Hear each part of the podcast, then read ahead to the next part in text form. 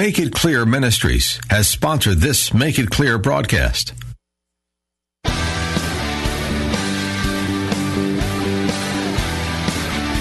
Are you looking for truth from God's Word that you can understand and apply to your life? You'll find it today on Make It Clear with Dr. Stan Ponz, Bible teacher and president of Florida Bible College in beautiful Orlando. Listen now as Stan makes it clear. Over the last six weeks, truly the Lord has brought me all over the place. I've been from Michigan to Mongolia to all up and down the eastern seaboard, speaking, meeting with people, etc. And even though I traveled to all of those places, and we talked a lot about many things, the one topic that seemed to prevail over all the other topics that we would speak about is basically what's happening in the United States with all of this racial and relational tension that's going on. And so that gave me a lot to think about. And then with the hours that I spent on airplanes, I was able to really think through my thoughts about the racial tension that's going on in the world today. So as I was contemplating all of that, the Lord began to put a message together in my heart. And then I said, Where will I ever have the opportunity to be able to speak on God's grace extended to all races? So I said to myself, Well, I guess it'll be in a chapel program here at Florida Bible College. That might work out. Little did I know that when I arrived a few days later, I would get this wonderful invitation to be able to share God's Word with you. So that meant that I had to kind of speed up a little bit, putting my thoughts together into a sermon for you all on this particular topic. Now, when I speak on the issue of God's grace extended to every race, I want you to know that I'm not speaking it to a group of people who already do not care about people of other ethnicities and races, etc. I'm also knowing that um, I could be putting a fatal um, bullet into me to never be asked again to speak because I'm speaking on such a hot topic as my first time here. But I believe that if all of us would just settle down for a moment, we would realize that that is a topic that we've probably talked about most recently. Let me just show you how it's prevalent in your own life just by this one question. And if you would feel comfortable enough to raise your hand, it'll kind of show to all of us how up close and personal it is.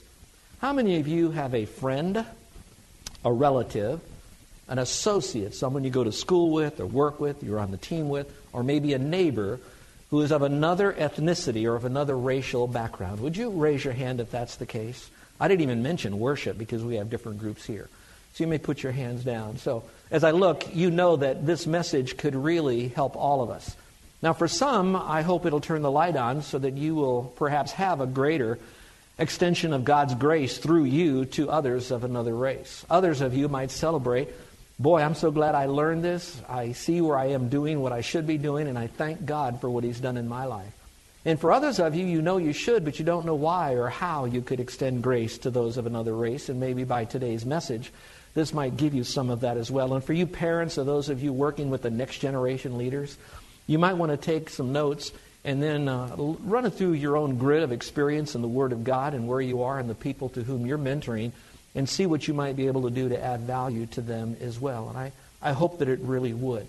There are three big words that we're going to look at today. One is obviously race, the other is going to be prejudice, and then the other will be reconciliation. And so if you keep those words in your mind, you're going to see me talk about those throughout the message, but if you'd only hang on the understanding of those words and what it means to us as Christians, it might let you know where we are by the end of the message.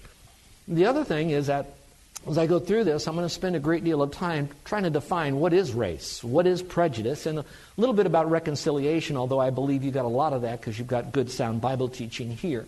So I do want to give you the background, but I also want to give you what does God say about all of this? And then finally, what are we as a church supposed to do about racial reconciliation and what we might be able to do? So, some of you that might think, well, I don't really need this message today.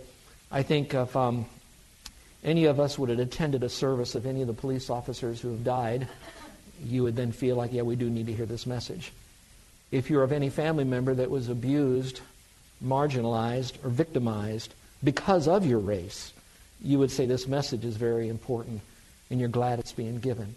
And so I hope that at the end of today that we will all understand God more, His love more, His grace more, and then what we should do with all of that to the other races with whom God brings into our sphere of influence.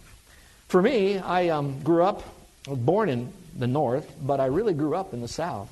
I'm really a Florida boy, Florida cracker almost.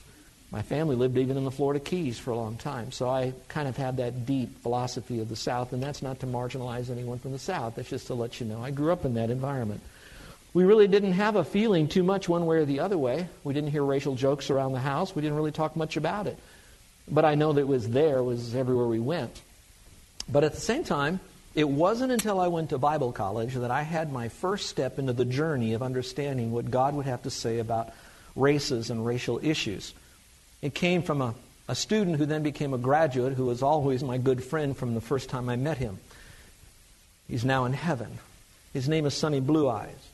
He was a Native American. He then went back as a missionary pastor to his own tribe, we might say, in beautiful northwestern upstate New York to the Tonawanda and the Seneca Indians. But I can never remember a time that he didn't stand up before a crowd like you, and he would always begin after he was introduced as Sonny Blue Eyes. He would say this.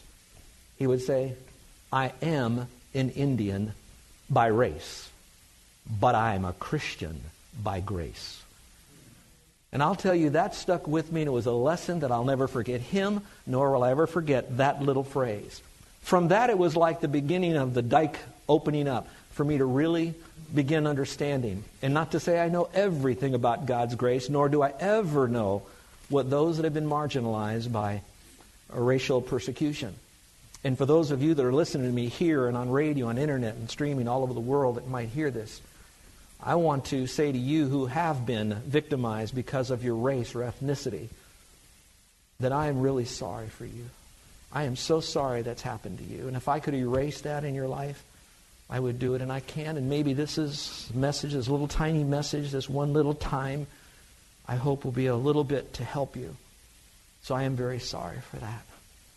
On the other hand, I want to speak to those of you that have paid a great price to reach out to those of other ethnicities. You've given your life, perhaps as a missionary. I want to commend you on what you've done to bring about God's grace to them. Well, so today I'd like to begin by kind of explaining a little bit about what race is, what prejudice is, and of course what reconciliation is. So let me begin by talking about race. What I chose to do to begin with is kind of go back to more of the textbook understanding of race. And I chose to go back to the very first dictionary of the American language because I felt like we'd have a better understanding. And it's kind of salt and peppered with a kind of a Christian flavor through it all because that's where we were. Noah Webster did a great job with that dictionary. And so in 1828, here's what he had to say about race. Because I think as our language was now taking on a new form in the new colonies here, we were understanding what was going on. And here's what Noah Webster said. He said, Race is a word that, coincide, that uh, coincides with the origin of a rod, or ray, or radiate, meaning it has a source and then it kind of goes. So as it begins with a source, race starts with someone, and then it kind of goes forward. Goes a little bit further, and he says, and I like this. He says it's the lineage of a family or continued series of descendants from a parent who is called the stock. A race is the series of descendants indefinitely. Thus, all mankind is called the race from Adam. Adam being the first human being. So we're all part of what we'll call the human race. Science might use the term Homo sapiens. So, what really constitutes a race? And I might add, what kind of separates all these races? And why do we have what we have today? And why are these so marginalized and identified? It really began in the 1800s, even before Darwin, and the whole evolution was popularized. Most people were referred to races this way you would be of an Irish race, you would be of a Spanish race, you would be of the English race, and so on. However, when Darwin decided to write his book, which was really the treatise, which really would be perhaps the foundational book to at least begin the whole evolutionary train of education, the name of that book kind of lets you know that this is where he was going with this. And I don't think I would be too inaccurate to say that Darwin himself could be identified even as a racist today. And here was the title of the book. The title you're aware of is this on the origin of the species by means of natural selection. And that's what you hear. But if you've got a copy of the original book and you could see the entire title of that book, it goes like this on the origin of species by means of natural selection or the preservation of favored races in the struggle of life. And so by evolution, he was trying to prove that there were races that were better than other races. And I wish I had the time, maybe even a little bit of the courage, to show you how that really has shown with the Aborigines, with the black people in Africa, and what he felt about the less favored races and who were the favored races and how evolution fits into all of that, and then how it played out in society, even including circuses and zoos and places like that. It's so horrible, I don't want to share that with you, but you can get a copy if you'd like. Well, let's move a little bit more towards science now, what they might have to say. So let me read this to you. This is coming out of some material that was uh, put out later on by Ham and Ware and others in a book that I think would be important for you to get, especially if you want to go further on this, because it will help you understand a little bit more of what's happening. It's talking about One Blood, is the name of the book. Uh, let me go on and read this to you, if I may. It says all human beings in the world today are classified as Homo sapiens. Scientists today admit that, biologically, there really is only one race of humans. For instance, a scientist at the Advancement of Science Convention in Atlanta stated this Race is a social construct derived mainly from perceptions conditioned by events of recorded history, and it has no basis in biological reality. The same person said, curiously enough, the idea of the races comes very close to being an American manufacture. That it seems like the division of the races really took out a great deal of steam coming from the American mindset. And that, of course, going all the way back to Darwin and further. More recently, scientists have done other things. They've done research and they're arguing now that the term race is basically so meaningless that it should be disregarded because we all come from Adam, or one race. Goes on a little bit further, those working on the map of the human genome. Now, most of us don't know what a genome is. I didn't know really what it was. That wasn't my style of science. But really, it's all the genes and our chromosomes coming together to make us us, making us who we are. And it's a whole map, and there are so many words I could hardly pronounce them, and if I thought I'd read them to you, I'd lose everyone except maybe a couple of you. But basically, what they're saying is when you map out all of this, it says that they had put together a draft of the entire sequence of the human genome, and the researchers had unanimously declared this there is only one race, and it is the human race. I like that very, very much. So, personally, here's where I'd like to uh, land. I'd like for me to land, and maybe you as well, that we would refer to ourselves instead of races but as just simple people groups.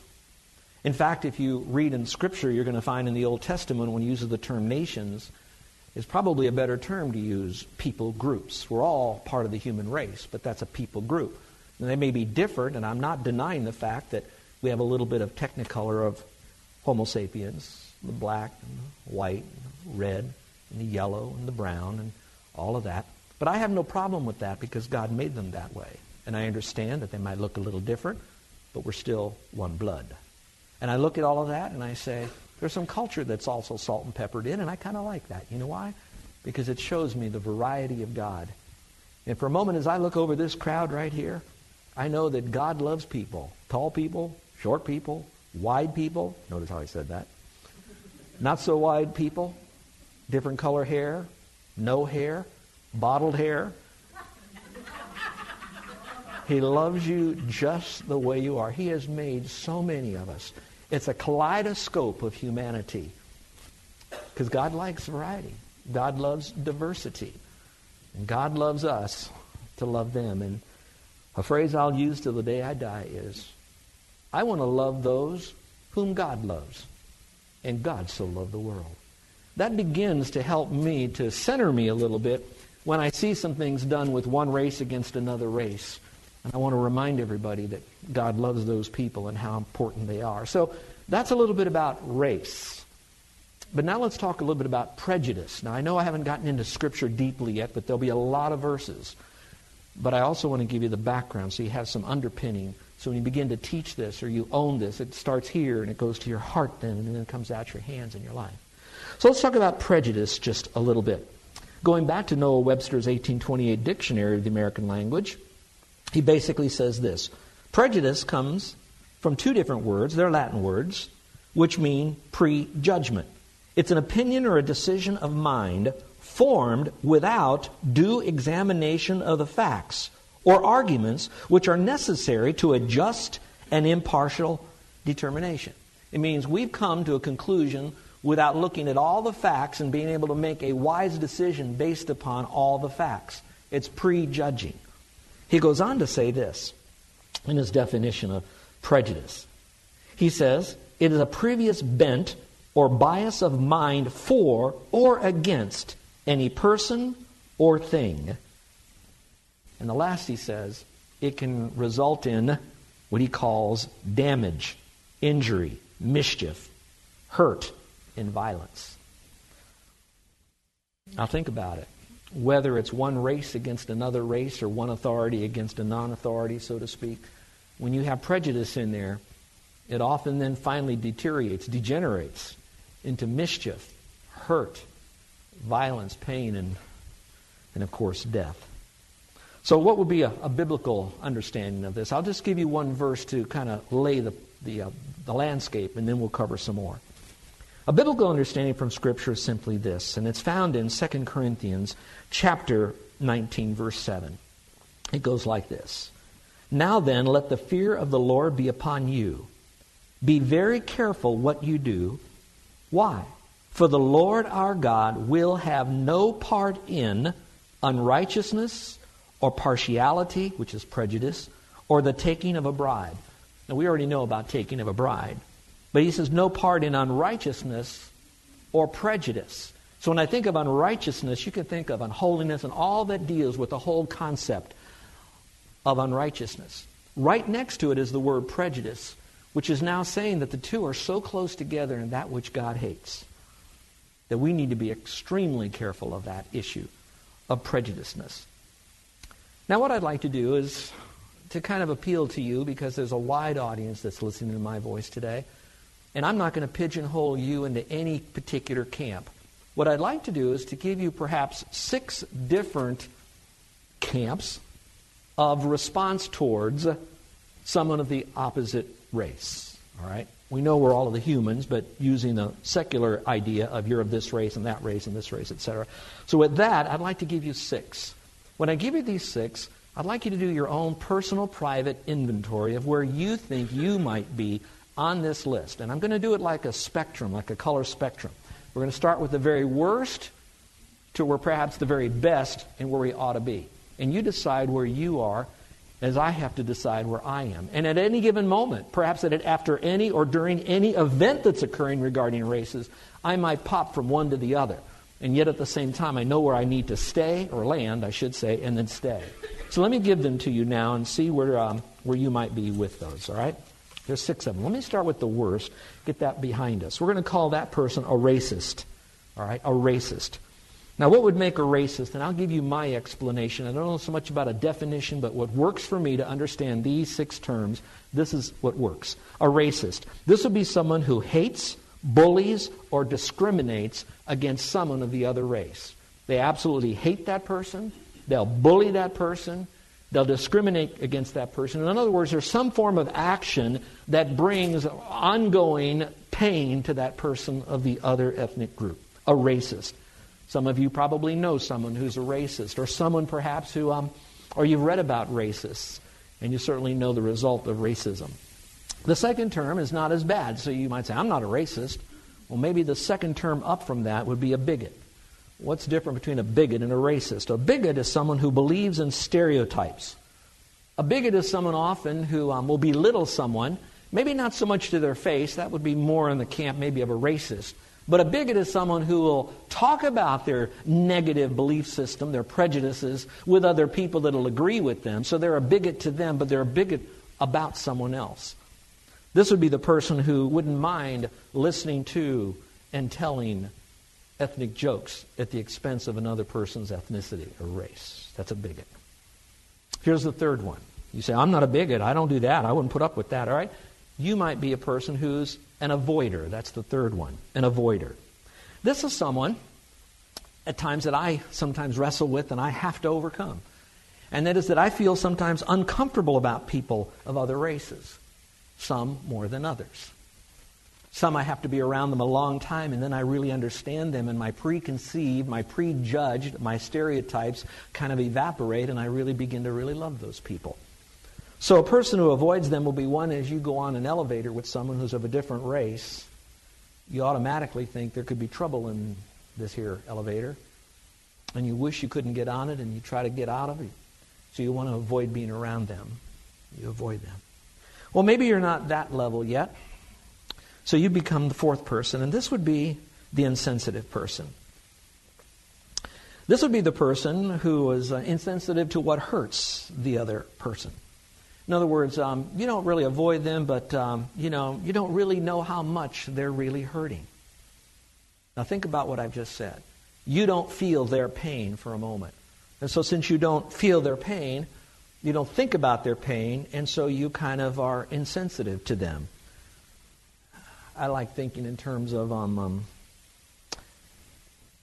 if I stepped on your toe, what would you do? You'd yell. You're sensitive to the pain of me stepping on your toe. And then you yell, and I say, What are you yelling about? All I did was step on your toe. Get over it. How would that work? How would it work in your marriage if you, you're there and your wife says to you, um, Hey, what you said really hurt me? And then you responded, You shouldn't feel that way. I would say that's the beginning of World War III. And so we call that insensitivity. The fifth one is very similar, so I'll go quickly with this one. It's called apathy or apathetic. You don't care that they hurt. It's a little different than uh, simply you're insensitive to them. Insensitive says that you kind of know they hurt, but the one who's apathetic says, I don't really care that you even hurt. So the sixth one is sensitivity, and that one is at uh, you know, I feel your pain. I'm so sorry you're that way. It's like me beginning my sermon by taking some responsibility, but also apologizing for all the people who hurt you. I'm sensitive to your pain. I want to include you. But at the same time, that's still not enough. And I wanted to go to number seven because this is the one that's the biggest leap of all. But I believe this is the leap that God wants us to take, and that's this. We don't just want to be sensitive to other people's pain. We want to be a reconciler between the races, between people. It'd be like a marriage. You want to reconcile people together. Broken relationships, you want to reconcile them together. So now, how would I define that? Very simple. Three words.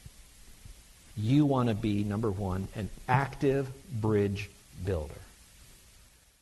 And so, where does that all begin? Well, to me, I think the best place to begin, because God made you, God made them, and God sovereignly brought you and that other person or people together, is to simply say, Lord, I know I'm to be an active bridge builder. What, how, when, who, because I already know why, let me be a part of a bridge building experience. Now, I know that is a leap for a lot of folks. And sometimes with me, it can be a leap. But I also know it's a leap where God says, I'll do it for you. I'll do it with you. I'll do it in you. And I'll do it through you. So let me answer the question why does God really hate racial prejudice? Why does he really hate it? I want to give you some reasons because we know he does, but maybe by me opening up why he hates this, it might help you gain a greater understanding why you and I should not only love whom the Lord loves, but we also should hate what God hates. Not who God hates, but what God hates. And so let me give you some of the reasons why God hates racial prejudice. Let me give you number one.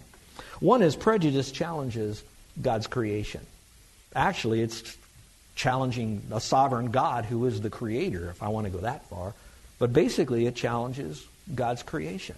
Because every human being, whatever they were made, black, white, red, yellow, brown, God made them that way. They had no choice. They couldn't say, I want to be this in their background. God chose to do that. God doesn't make junk. God doesn't make one race better than the next race. You are listening to Make It Clear. If today's message helped you to better understand God's Word, let me encourage you to be with us next time or go to our website, makeitclear.org, for more resources. If Stan's biblical teaching is helping you to understand God's Word more clearly and to apply it to your life each day, please remember this ministry is listener supported. You can become a partner with Make It Clear and take this teaching to other believers around the world by making a tax deductible donation to Make It Clear.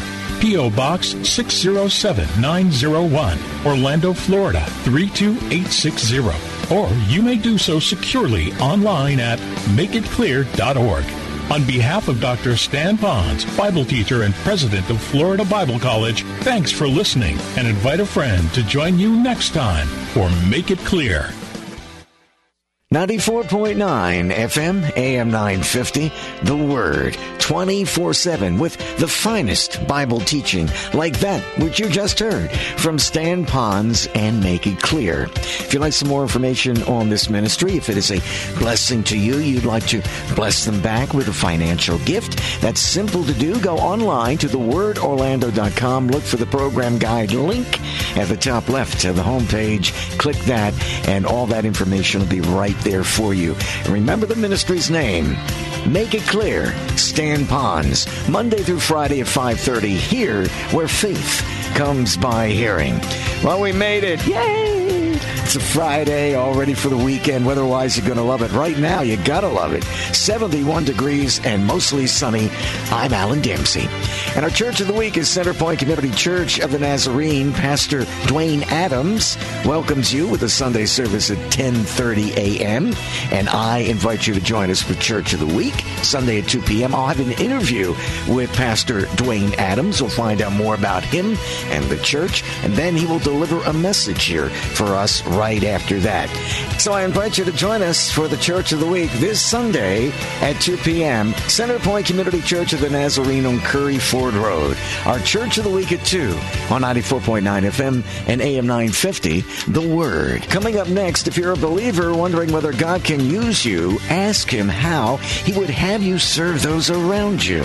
Dr. Charles Stanley on In Touch helps you answer the question, Can God use you? That's next. In Touch, Dr. Charles Stanley on 94.9 FM and AM 950, The Word. A CNN original series. Stop doubting and believe. The followers who loved him. I am the resurrection and the life. The enemies who feared him. Go to Bethlehem. Kill them all. Who is the man behind the greatest story ever told? Everybody who belongs to the truth listens to my voice. Finding Jesus. New season Sundays at 9 Eastern and Pacific on CNN. Hey, Dave, why in such a hurry? I've got so much to do, Phil. Our company's having an important show this month, and you know what they say about first impressions. We need a display booth, retractable banners, table throws, and banners, and I don't even know where to start. Three words, Dave. True Blue Designs. Who? Yeah, True Blue Designs. I had the same situation not too long ago. They took care of my banners, my table toppers, my signage. We looked great. True Blue Designs has over 50 years of combined experience in the signs and graphics business. They will consult, design, and produce your displays, show banners, and accessories, and they will deliver. Great website, too. Go online to tbdsigns.com. I need presentation folders, brochures, flyers, business cards, and promotional items. Can they handle that? Yeah, Dave, they sure can. But don't forget the name True Blue Designs. Make a lasting impact at your next business meeting, convention, or special event. True Blue Designs. Don't ignore your image. Embrace it with True Blue Designs. Take a tour at tbdsigns.com or call 407 326 6800. True Blue Designs. Do you need a new roof but don't know who to call? Well, there's a professional roofer in town that takes you and your home seriously. The company is Total Roof Services, a premium provider dedicated to complete client satisfaction. You'll personally experience the difference. The staff is professional and highly qualified to meet your needs. Every client gets a complete inspection report outlining any deficiencies your roof may have, and it's free. Here's Andre Cudlas, president of College Park Partnerships, and her experience with Total Roof Services. I represent the College Park Partnership, the whole community of College Park. I really enjoyed working with Total Roof Services. No one that was as reliable. Total Roof Services did a fabulous job on my house. My partner and I, Jose Morales, met at church several years ago and founded Total Roof Services. Ever since, we've made it our mission to serve our community. You're going to love your roof. I guarantee it. Visit us at TotalRoofServices.com. State license CCC 1330329. 94.9 FM and AM 950. Central Florida's WTLN Orlando. The Word, where faith comes by hearing.